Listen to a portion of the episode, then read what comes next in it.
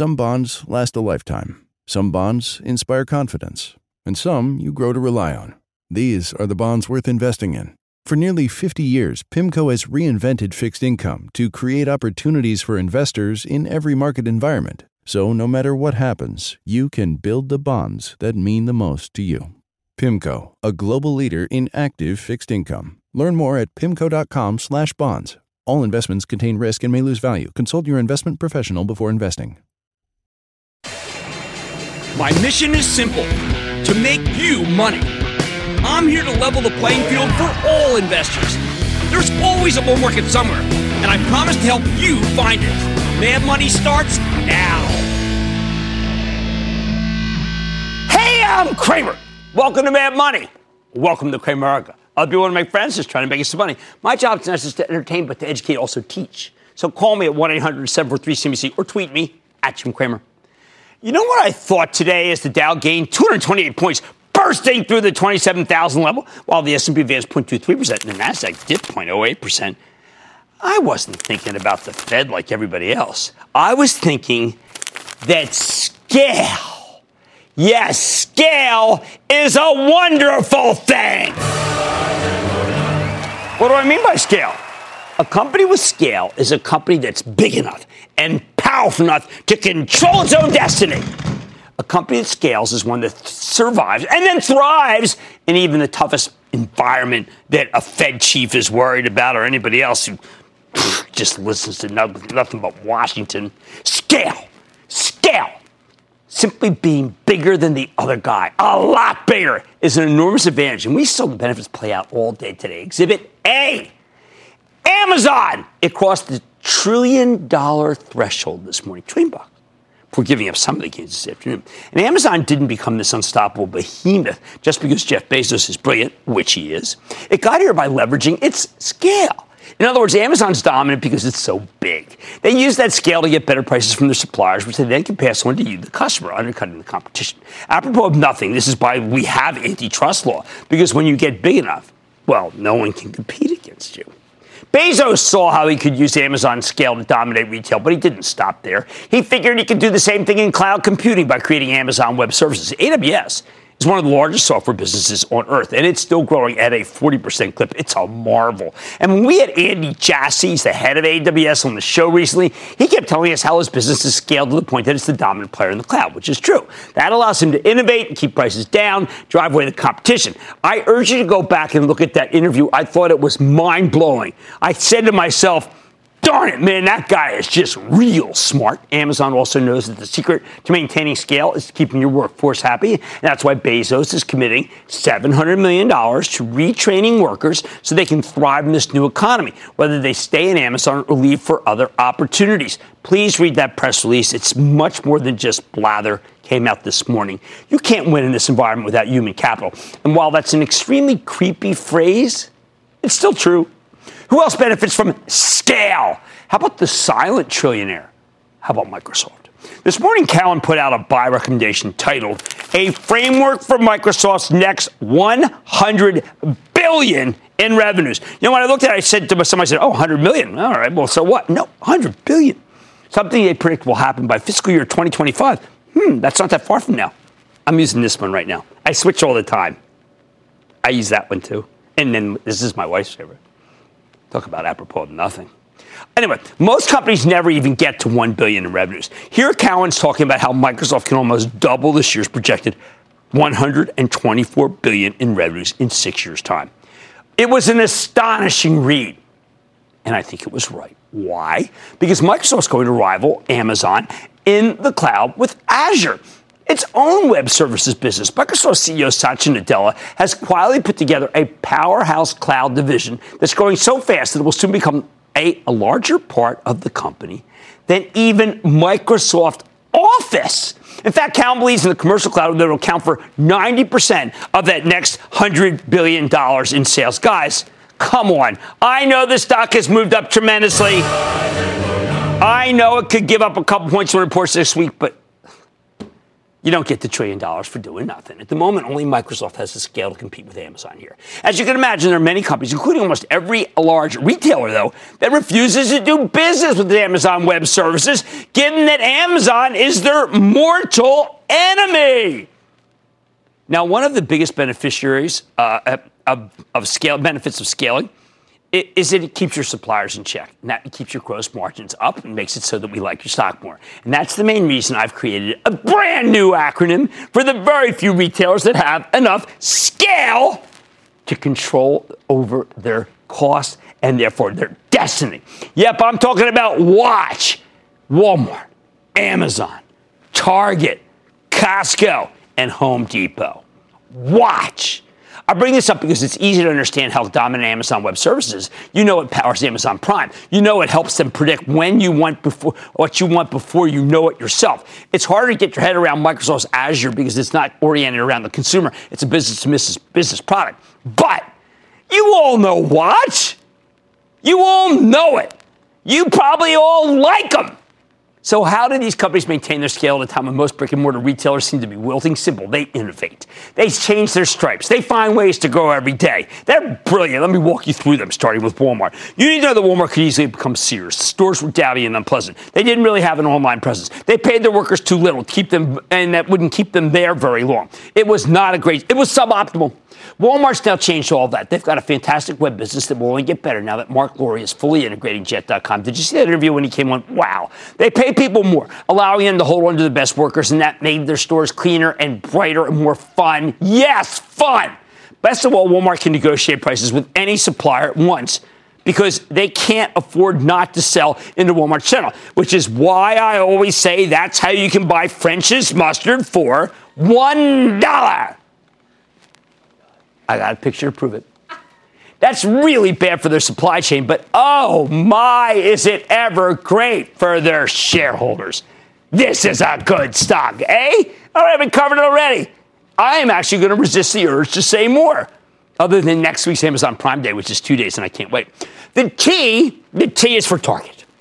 Oh, I don't think people realize how much CEO Brian Cornell has done to reinvent this company unless you've been to a Target lately. I visited a new inner city store in Brooklyn, my home, the other day. One of many all over the country inner city news stores. And I can tell you that the combination of Shipt, which is S H I P T, their brilliant delivery system, with their fun, even whimsical stores, Yale University. I love that. And great prices is allowing Target to own whole new metropolitan areas that everyone else had given up on foolishly, but not Cornell because he's a visionary. All right, so they only had 30 million customers. Walmart's got almost uh, 10 times that worldwide.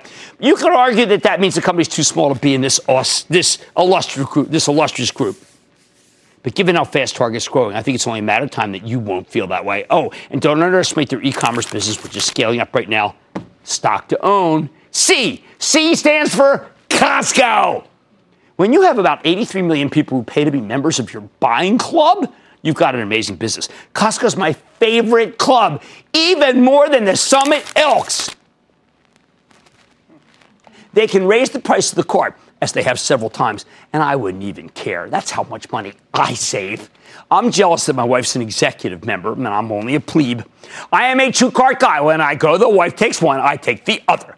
I know that I'm getting the lowest price of everything I buy there. I have seen Zegna shirts, Zegna, at Costco that cost less than what other merchants pay for them wholesale. These people are magicians. Finally, the H, Home Depot. Honestly, close followers of my outrageous Twitter feed, except for when I'm featuring NVIDIA the dog or my garden, uh, know that I didn't initially include the H when I was noodling on my acronym. You might think I only added the despot because watch sounds a lot better than what?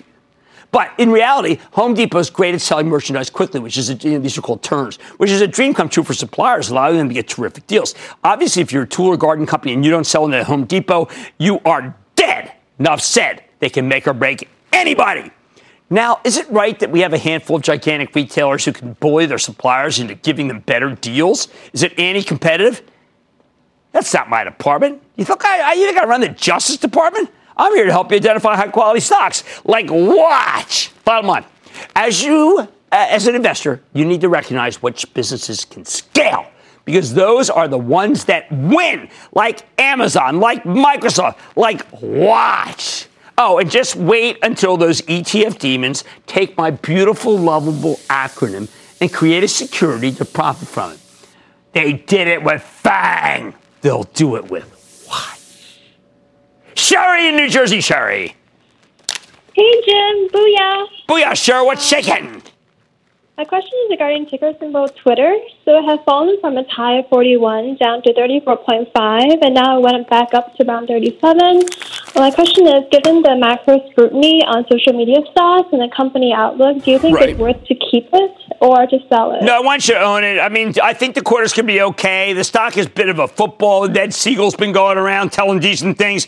Here's the problem with Twitter as I see it Everybody thinks that because the president uses it all the time, it's a good stock. And uh, that's an interesting but not correct analysis. How about John, J O N, not J O H N, in New York? John. Yes. Hi, Jim. Love your show, and thanks for taking my call. My pleasure. My question to you to you is about BlackBerry in comparison to CrowdStrike. The stock has taken a beating recently, even though it appears better positioned for excellent growth now that they've managed to transition completely out of the hardware business and into the higher margin software and services business using their artificial intelligence, right. cybersecurity, right. comparable to CrowdStrike's. Their QNX security platform for self-driving vehicles, their asset tracking service, and their position in the up-and-coming IoT security right. market, to name a few. Is BlackBerry a buy at these levels? I, I, have been hearing that uh, that very well, very well uh, analyzed rap about BlackBerry for too long. Uh, in the meantime, so many other better companies, you know, like an Okta, like a Zscaler, like a Zendesk, uh, and, and, just uh, on and on I could go about these, uh, Alteryx. Uh, they all have better software, and um, they've got more than these guys. All right, it's all about scale, people. Scale, scale. Remember that word. It's about which businesses can scale. Watch Watch out for Walmart, for Amazon, Target, Costco, and Home Depot. Oh, man, money tonight. Is it return to sender when it comes to FedEx? I'm eyeing the company's potential for a turnaround to see if it can start delivering profits once again that are bountiful. Then, after plenty of headlines in the cannabis space, I'm eyeing the buds and the duds in the cohort and telling you which plays could be worth eyeing. And how are you growing exports of US LNG? Helping natural gas prices? Do they help them or does someone make money with it? I know who makes money. Don't miss my sit down with Charif, Mr. Cashflow, Souki, and stay with Watch and stay with Craig. Don't miss a second of Mad Money. Follow at Jim Cramer on Twitter. Have a question? Tweet Cramer. Hashtag mad tweets. Send Jim an email to madmoney at cnbc.com or give us a call at 1 800 743 CNBC. Miss something? Head to madmoney.cnbc.com. Jeans. They're an American staple. No article of clothing is more closely linked to our nation's history. Today, denim's a $90 billion industry, but that success didn't come easy. I'm David Brown, the host of Wondery Show Business Wars. We go deep into some of the biggest corporate rivalries of all time. And in our latest series, we're unzipping how Levi's, Lee, and Wrangler managed to take workman's wear from the frontier to the runway and closets around the world. Join us for Denim Wars. Listen on Apple Podcasts, Spotify, or listen ad-free by joining Wondery Plus in the Wondery app. Oh, You want to know why Jay Powell feels comfortable talking about rate cuts? Even as the stock market screams to new highs and the doubters everywhere are saying, wow, is he crazy to do this? I say just look at the transports. Do you know that group's now down nearly 11% from its September high? The transports are the backbone of the economy. When their stocks are getting hammered, it's often a sign that we are headed into a slowdown. And within this group, we can't take our eyes off of FedEx. Fred Smith Shipping Company has become the ultimate punching bag over the past few months, down nearly 20% from its highs in April. At its peak last September, FedEx was trading at $259. It's now at $162. It's been a brutal decline. But pretty much what you'd expect when there's a t- downtick in worldwide commerce, like Jay Powell's been talking about. However, FedEx has been around for a long time, and it always seems to bounce back from periods of weakness. While it is a cyclical company, it's a very well run cyclical. when the global economy turns, FedEx will turn with it too, and smarter than it does, smarter than everybody. And that's why you hear so many commentators trying to call the bottom of this thing whenever it's down. It can be a rocket ship. Every time, though, it tries to mount a comeback, something bad happens. And the stock finds itself in the doghouse. So, what do we do? What do we have to see before FedEx can give us a sustainable rally? Buy, buy, buy, buy! Okay, first you need to know where the stock is coming from. The recent trouble for FedEx started last summer when the company reported a mixed quarter with not so hot guidance for fiscal 2019. Although at that point, Wall Street was more concerned with the size of the company's capital expenditures budget than with a slowing economy. Then FedEx reported solid results in September, so we're doing okay, right? September's looking all right. Even raising, raising, not cutting, raising fiscal 2019 earnings guidance a bit. But then came the gut punch in December when FedEx gave us another mixed quarter, better than expected sales with lackluster operating income, and management slashed their earnings forecast for 2019. And remember, I'm always telling you that it's the forecast that matters more than the earnings. So, analysts cut numbers across the board, and the stock cratered, falling to $150 during that Christmas J. Powell bear market. Remember, the fourth quarter was brutal for pretty much every international company. We had an escalation in the trade war with China and a clueless Federal Reserve that was aggressively raising interest rates just as the economy was starting to show signs of weakness. That's not a great environment for FedEx. But then, right as the new year got started, Fed Chief Jay Powell declared that he was done tightening, and the stock market snapped right back and FedEx went with it. Now, for a while, it looked like FedEx had its mojo back. But by mid April, the stock had rebounded to $199, okay? Even though the company actually cut its full year forecast again when it reported in March. And then May happened. It's May, it's May, the brutal month of May. As the trade negotiations with China fell apart and President Trump decided to start escalating again, FedEx stock rolled over. Hey, makes sense. Anything that inhibits trade is bad news for this company, right? I mean, it's a shipping company. But then it became apparent that there was more to it than just tariff-induced slowdown in commerce. At the end of May, Reuters reported that the FedEx, that FedEx had drawn the ire, perhaps the wrath of Huawei the big Chinese telco company. Hey, 100 billion in sales. That's the equipment maker that Trump partially blacklisted. What happened? Well, they apparently, apparently diverted two packages that were addressed to Huawei in Asia. Two packages. Huawei is one of the largest companies in China and has a lot of sway with the Communist Party. So there's a looming concern that they'll add FedEx to their list of unreliable entities, which would really damage their ability to do business in their second largest market. Remember, when Fred Smith came on here, what did he say? China is too large to ignore. That was a great visit. We got to get back. Put it all together, and you can see why the stock traded back down to 152 in early June. Once again, though, investors started betting on a comeback. People figured the worst was over and FedEx managed to give you a decent bounce. Stock climbing to just over 170 in less than three weeks. And then once again, those buyers got burned and FedEx plunged back to the mid 150s the week heading, uh, uh, leading up to the company's latest quarter. I mean, so look, I mean, honestly, I mean, there is one trajectory here, right? Which brings us to June 25th when FedEx reported. This time, we got another mixed quarter, although it was mixed in a different way. The sales came in a little bit light, but the earnings were higher than expected. On the conference call, Fed, Fred Smith described the 2019 fiscal year as a year of both challenge and change blaming the slowdown in global commerce for the weakness. At the same time, the companies had to spend a lot of money building out capacity to handle all of the demand from e commerce. Worse, the forecast for the 2020 fiscal year didn't exactly inspire confidence. FedEx opted to give more qualitative than quantitative guidance, predicting earnings per share growth in low single digits, excluding some one time items. Well, that, is pretty bearish, people. Many analysts were looking for more than $16 per share. Instead, it might be less than 15. In his prepared remarks, President and COO Rajesh Subramaniam, sorry if I mispronounced that at all, Subramaniam, said 2020 would be a transition year. Uh oh. That's a term that investors typically hate to hear, especially from a company that's just coming out of a horrible year. We thought 2019 was the transition year. Now we need another transition year? So you think the stock will get hammered, right? Wrong.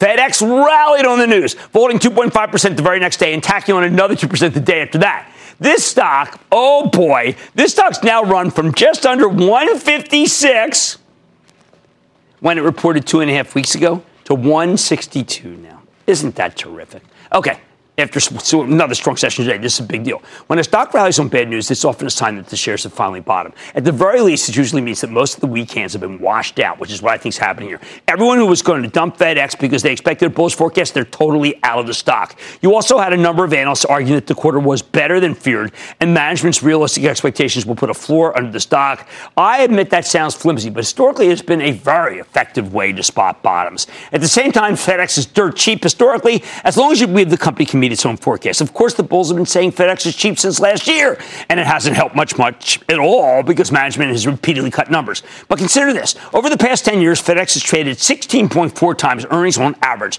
The cheapest it's been this past May when it dropped to 10 times earnings. Now, 11 times earnings. That's near the bottom of its historic range. FedEx is as cheap as it's been at any point since the financial crisis. That's got to be worth something. So, what's the final ingredient for sustained rally? We need some resolution on the trade situation with China some sign that FedEx won't end up on the Chinese blacklist. Oh, and it wouldn't hurt if FedEx can get its act together with the integration of TNT European Express Delivery Company that they bought in 2016. It's been weighing on the numbers for some time. Now, yesterday, Goldman Sachs added FedEx to their conviction buy not just to buy, but conviction buy, uh, a very bullish call where they argued that the franchise is too strong to be kept down. Goldman gave us a $200 price target. They think most of the risks already baked into the stock and it's too cheap to ignore. Maybe Goldman's jumping the gun. I think they're very much on to something. Bottom line, FedEx has been bent. It's been spindled. It's been mutilated over the past 18 months. But when the company is disappointing guidance a few weeks ago, the stock roared higher. And when you can rally on bad news, that is often a sign that the bottom is in.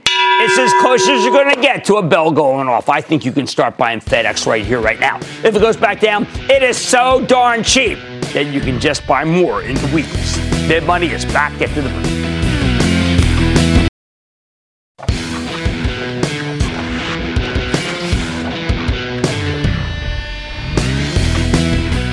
You and I need to talk about cannabis. A couple months ago, I told you that many of these marijuana CEOs were making incredibly bold forecasts that would be very difficult for them to actually meet. So when the formerly blazing hot pot stock started cooling off in recent weeks, I can't say it came as any surprise to me. Although I never would have predicted that canopy growth would be the epicenter of the sell off. I've long held that Canopy is the best breed player in the Canadian cannabis space. Remember, they've got a $4 billion war chest from Constellation Brands. I figured they could use that cash to establish a dominant position in this new industry. But last week, Bruce Linton, Canopy's founder and co CEO, got fired.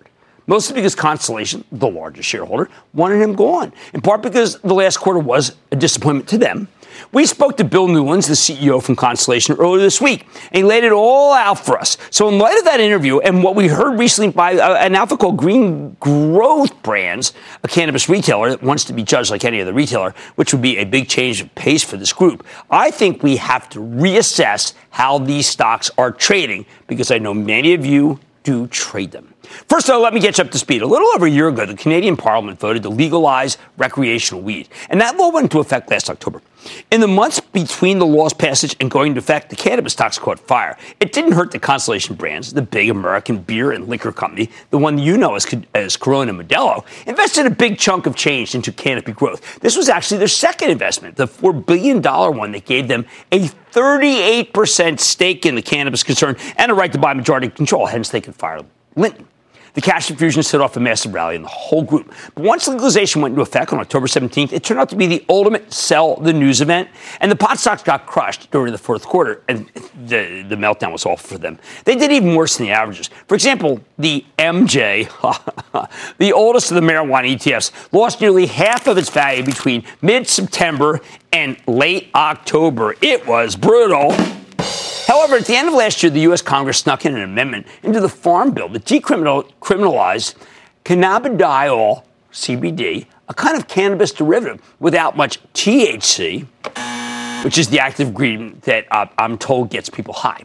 Once again, the pot stocks rallied, and there was newfound. Notice I'm calling them pot stocks, not cannabis, because it's like, come on, enough. And, and, there was newfound optimism surrounding both the Canadian operators and many of the U.S. based companies selling CBD and medicinal marijuana with stocks to trade in Canada. That momentum vanished this spring when we started seeing cold, hard earnings numbers, and the numbers revealed that the Canadian cannabis market is going to be a dogfight. This is why I told you to be wary of some of those wilder promises made by marijuana executives, even though I'm a big believer in the long term thesis of the disruption of perhaps more than $250 billion worth of current sales of other products. Now, one reason these stocks have been so tough to own is that many shareholders seem to have unrealistic expectations. There are some people who think that marijuana is going to be legalized in the U.S. at a federal level sometime in the not too distant future. I hear that all the time. Let me tell you something. That's not with this Congress. Even the CBD criminalization from late last year was less generous than it sounds. You need to produce the stuff the way the Department of Agriculture tells you to or it's still off limits. And now we're starting to see pushback from the FDA, which wants to establish a regulatory framework before it lets companies add the stuff to food products, dietary supplements. Uh, you've probably seen these CBD stores popping up all over the place, but it hasn't been the slam dunk that many investors thought it would be. And the big packaged food companies, they still seem very hesitant to get involved. You know, I ask all of them about this. More importantly, recreational weed is still illegal real crime at the federal level. And while the House Judiciary Committee started holding hearings on decriminalization yesterday, this is a long way from becoming actual law. Of course, the states will keep legalizing it in a piecemeal fashion. But if you're betting that Congress will take action, make it so that all the big, say, um, consumer packaged good companies will come in and start doing things, don't hold your breath. Without the promise of legalization here in the U.S., you have to make decisions on the cannabis stocks based on the numbers, no longer optimistic promises. And the actual numbers are complicated to put it diplomatically. That brings us back to Canopy Growth, the best breed player in the space. A few weeks ago, Canopy reported a quarter that was widely seen disappointing, especially by controlling shareholder uh, Constellation, which decried the weakness on their own conference call. While Canopy sales are still growing like a weed, they saw a pretty sizable year-over-year decline in pricing, and its kilograms sold came in far below Wall Street's expectations. Adding insult to injury, Canopy's total operating expenses are growing faster than its sales. For many investors, this was a rude awakening cold water in the face, taking over the Canadian cannabis industry. Turns out it's going to cost a lot of money. Then last Wednesday, when we heard that Bruce Linton, the founder and co-CEO, who had been a guest many times on Mad Money, had resigned, and when he called him to Squawk Box, he made it clear that he'd been terminated. Wow, this was big news. Given that Constellation Brands has effectively controlled Canopy since its big investment last year, we went directly to the source, CEO Bill Newlands. He told us that the company needed a different leader to move on to the next phase of the growth. My takeaway is the Constellation wants to seem like, um, I don't let's call it more legitimate, because it's continuing to expand into new areas, especially health and medical products, where you got to be more buttoned down. Going forward, they want someone who will focus less on deal making and building the brand and focus more on execution. Bruce Linton didn't just get fired because he put up a bad quarter. He got fired because investors are finally beginning to pay a lot of attention to the numbers. He was a terrific founder, an outstanding promoter. And yes, kind of a super great guy. But the company wants to go in another direction, and he couldn't pivot the way that they wanted to. A lot of what's happened in the country, I'm going to give this guy credit, were things that he said and did. And I don't mean so, to be so tough on him. Uh, Bill Newlands a very serious businessman, and so's Linton. But they're two different kinds. And one's not working right now for this stock, Canopy. So, how do we evaluate the cannabis stocks going forward? We don't want to hear about how many stores you got going to put up. We want to know how your products are selling. We want same store sales. We want hard facts. To me, that means you need to be more selective with the pot stocks. However, I do think that some of them are worth buying in into weakness. And honestly, even after the not so hot quarter, Canopy is still in the strongest position here. Company's got plenty of cash, even after Linton's spending spree. And I think the new solo CEO, and that's Mark Zekulin, formerly Linton's co-CEO, I think he can hit the targets. You got my blessing to buy it on the way down. Who else?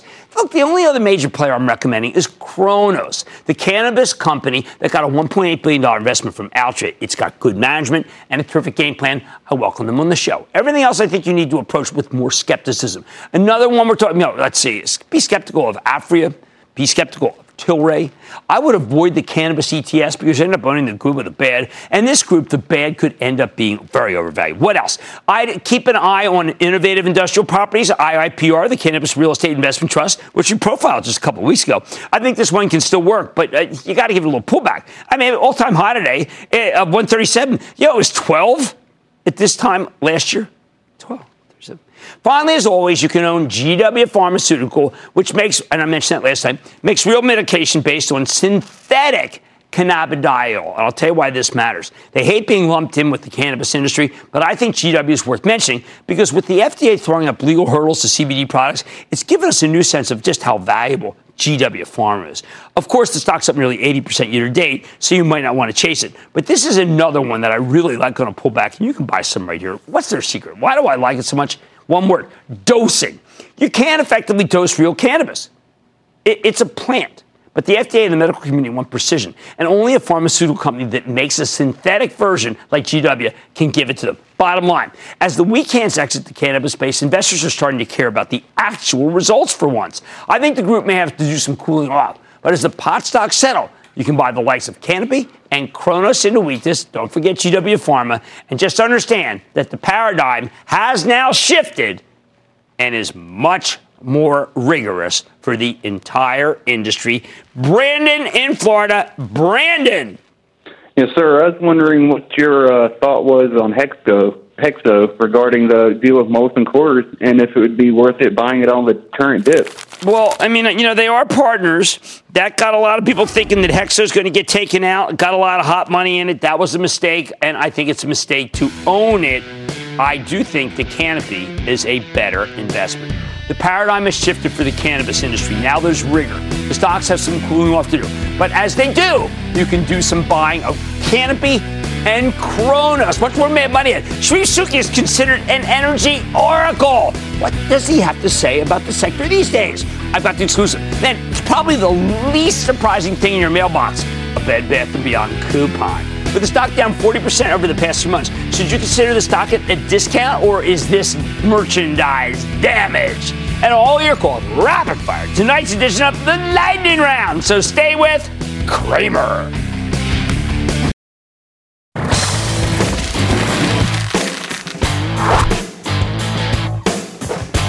Could this be Tellurian's time to shine? You know, a few years ago, Charif Souki, he's the guy who practically invented the liquefied natural gas export business in the United States, created Tellurian to invest in natural gas transportation infrastructure. We produce way too much natural gas in this country. He taught us that too, to the point where a great deal of it just gets burned off or flared because it's cheaper than paying for storage. But this stuff is very valuable overseas. It's just that there's no easy way to ship it overseas. After all, it's gas. That's why we have all these liquefied natural gas terminals popping up. You need to turn into uh, you need to turn it into liquid before you can transport it across the ocean. I've long been a believer in this business, maybe the second person after Charif Souki himself. But for a while, it seemed like not much that was happening at Tellurian, which is why the stock's been range bound single digits. Earlier this year, the company got government approval to build an LNG export terminal in Louisiana. Two months ago, the Energy Department gave them permission to sell the stuff. Finally, just yesterday, Tellurian finalized a huge investment with Total, the gigantic French energy company, which has catapulted the stock higher. Could this have more room to run? Let's take a closer look with one of our favorite guests. Let's go to Charif Souki. He's the chairman of Tellurian to learn more about these developments and where his company is headed. Mr. Souki, welcome back to Mad Money. Charif, it's great to see you as always. Yeah, good to Thank see you. you. Thank you. Charif, even as recently as two days ago, I would have started the interview by saying, when are you going to line up a big international oil company? You, you got one of the biggest, didn't you? Yesterday. And how much money did they put in? They total will be about $900 million. So they're going to do three things. They're going to invest directly in the project $500 million. They are going to purchase an additional million and a half tons, so roughly uh, 300 million a day, that they will pay for based on Asian prices. And then they were going to they're going to make a further investment in Tellurian of 200 million dollars. As you know, they've already made a 200 million dollar investment at a 10 dollar price. That's incredible. And it is the validation again. You did tell us that there's tremendous demand. Demand. The other day was an article in the New York Times says Israel's energy dilemma: more natural gas than it can use or export. Part of the problem is timing. Says just as Israel's prepared to produce and export large amounts of gas, the United States, um, Australia, Qatar, Russia are flooding the market with cheap gas. Well, cheap gas would create more demand. So for Israel, um, Small country. the best solution for them is to find a way to do business with their neighbors because there is a tremendous amount of demand and necessity for gas in the area. And you can sell the gas very profitably in the area. And they have some nice resources. That's an added piece of leverage they have in the negotiations with their various neighbors. But it They're does- already doing business with the Jordanians and the Egyptians. But you're not concerned that maybe they get a pipeline up to uh, Europe and some of your European customers, prospective European customers, don't want. So um, a few weeks ago, you had Scott Sheffield here. Yeah, wasn't he dynamite? He, he was great, and he's one of my favorites. I and I've been talking to him regularly. He's rarely been wrong. And on a, on your show, he said that the Permian Basin oil production is going from four million barrels a day to eight million barrels a day. That means there is 25 BCF of gas that can be given away for free. So I'm not concerned about anything. Yeah, I, are, concerned but- about stopping flaring in the Permian Basin, Right. get the gas on the water, and put it on ships, and you can be on the water for less than two dollars. And, Oh, so and so, so there is no competition for us out there. We just have to build the infrastructure. Is this not one of the great natural resources our country has? And you are putting to work what? And you have a nice slide about all the what six thousand construction workers right now. Yes, you're- you are putting to work in this country. Yes. It's got to be once again like the last one you're doing, the lar- one of the largest construction projects in the country. It will be. Yes. It will be. Now, are you um, able and talk to about how you're bringing all that natural gas? Some people feel there's not enough pipeline, but you're solving that problem too. Well, I think people are right, Oh, but you can count on other people to do things for you. So this time around, since we're in a commodity business now, LNG has become a commodity. Right. You have to be in the top quartile in terms of your cost structure. And if you are in the top quartile in a commodity business, you will do very well. But in order to do that in the United States today, we know we have very, very cheap gas in more than one area. Right. And what we need to do is build the pipeline infrastructure to bring the gas to the coastline and then build the liquefaction to expose it to global prices. Even if we get the, the pipelines down to Mexico, we'll still have enough cheap natural gas? We're not talking about the same thing. Mexico is not going to be consuming 25 BCF a day. Okay. Okay, We- we're talking about an enormous Giant- amount of and gas. Asia still needs it more than ever? diff- it's a different scale. We're, we're talking about something totally different. I don't even think that the Permian Basin producers have understood what it is that they're holding. I mean, Be- because if they don't do something with the gas, they will not produce the oil. Right. The idea that we can continue to flare forever and to become the world's largest flarer is not realistic. Uh, we are now number four. We passed Nigeria. The club is Russia, Iraq, Iran, the United States. At the pace that we grew flaring last year, we're going to be number two next year and number one in two years. That's amazing. That's just not acceptable. So Mexico is going to take an infant, an inf- it's a very, very small piece of what it is that we're going to produce. Okay, now the old business model, because you talk about the commodity, you actually deride your old business model. You say, Cheniere, developer incurs risk. Here you own the infrastructure. Better investment at this point for the people who are watching the show. I'm not deriding the, I'm not deriding anything. I think it was the right business plan for the For that moment. For that moment. That moment has gone. You now have to go to the next level and adapt to the situation today. Okay, now you have never, I mean, this is an unbelievable thing, but you know, you've never been wrong predicting the price of oil, and everyone else has. Oil staying the same around here? I think Remember, you've never been wrong, but has it, But, but I, okay, so what I'm going to tell you now is uh, I'm comfortable in the band, but I think the risk on both sides is intolerable. intolerable? Yes. So it makes it very hard to make a bet in one direction or the mean, do other. we care about a hurricane, Hurricane Barry? It I'm not talking about this. I'm talking about the fact that You were like, like, I'm a big thinker, but you have said four different times that I'm a small thinker. no, I You- haven't said that. so w- w- what, I, what I'm thinking now is uh, that the Permian Basin has become the swing producer in the world. Okay. And therefore, what happens in America matters more than what happens at OPEC. Well, all these things that have happened, you have predicted. Mr. Sheffield did too. I'm glad you mentioned him. You two have been the most right of anyone on the show. Congratulations. Congratulations on this new company, which is doing incredibly well, and on that Total investment. That's Charif He's the chairman of Tellurian. Wow. Always great to see you, sir. Mad Money, be right back.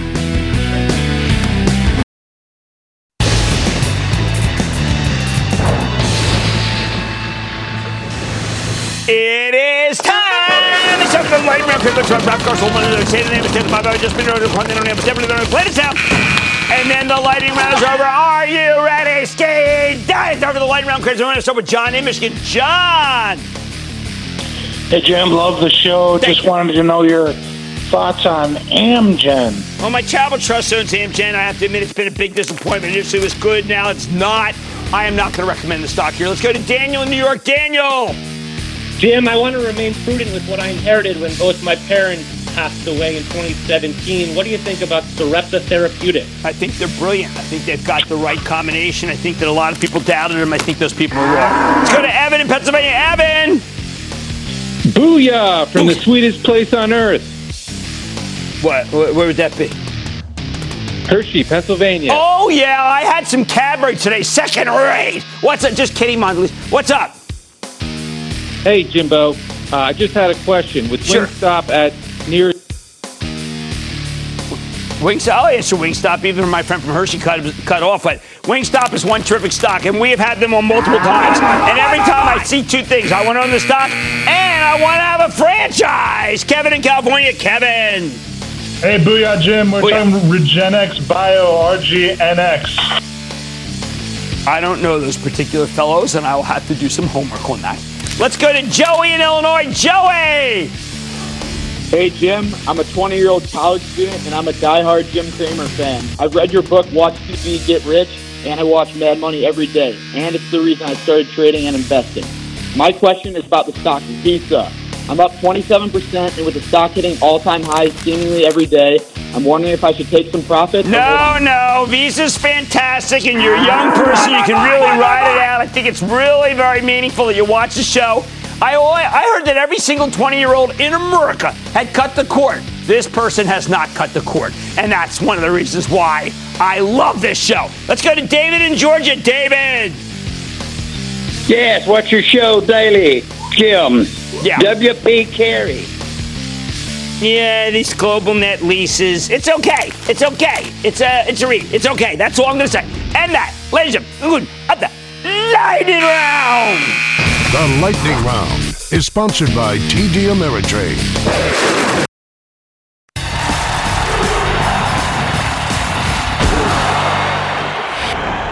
The clock is ticking on Bed Bath and Beyond. While the interim CEO Mary Winston did a serviceable job on last night's conference call, especially considering that she's only been at the helm since the end of May, I think she has her work cut out for her.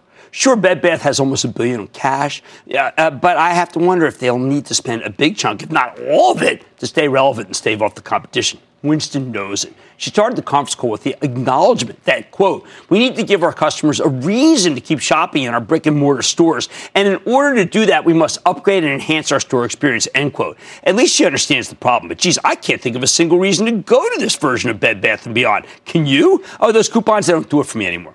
Winston's predecessor, the feckless Steve Temares, spent years trying to update and enhance the stores. And although I have to admit that his efforts seemed pretty half-hearted and didn't really matter, still, I, I want to know, is there anything, is there anything enough to say to fend off Target?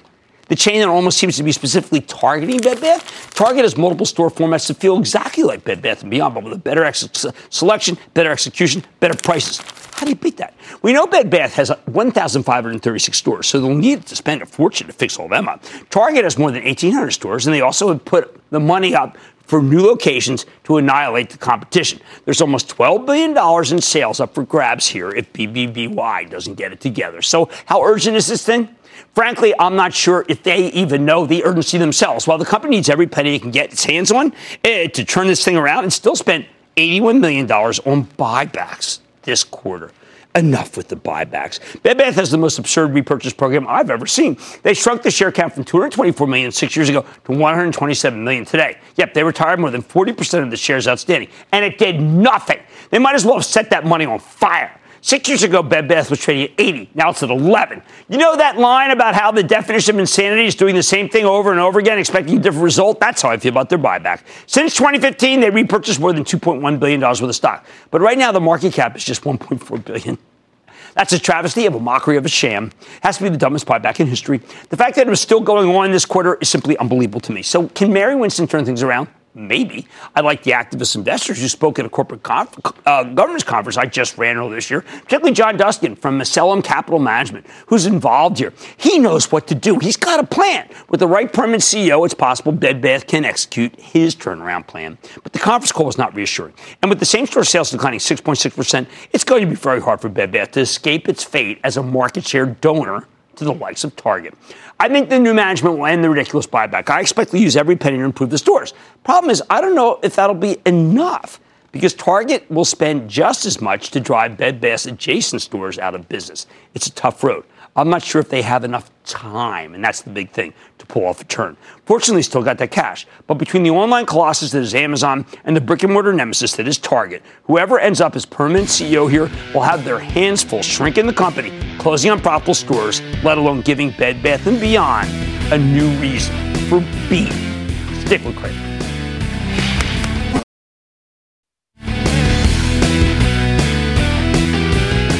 I've been a long suffering believer in United Health, in Aetna, which is now CVS, in Humana, but they got their wishes. Washington's not going to come down that hard on them, and I think these stocks are going to have not just one day run like they had today, but multiple day runs. I like to say there's always a bull market somewhere, and I promise I'll find it just for you right here on Mad Money. I'm Jim Cramer, and I will see you tomorrow. CNBC's Workforce Executive Council is a premier group of C suite human resources executives from leading companies across the country. It offers a members only portal and chat, plus exclusive industry content, with access to breaking news calls and digital networking experiences. The network and resources HR leaders need now. Apply to the Workforce Executive Council at cnbccouncils.com slash WEC.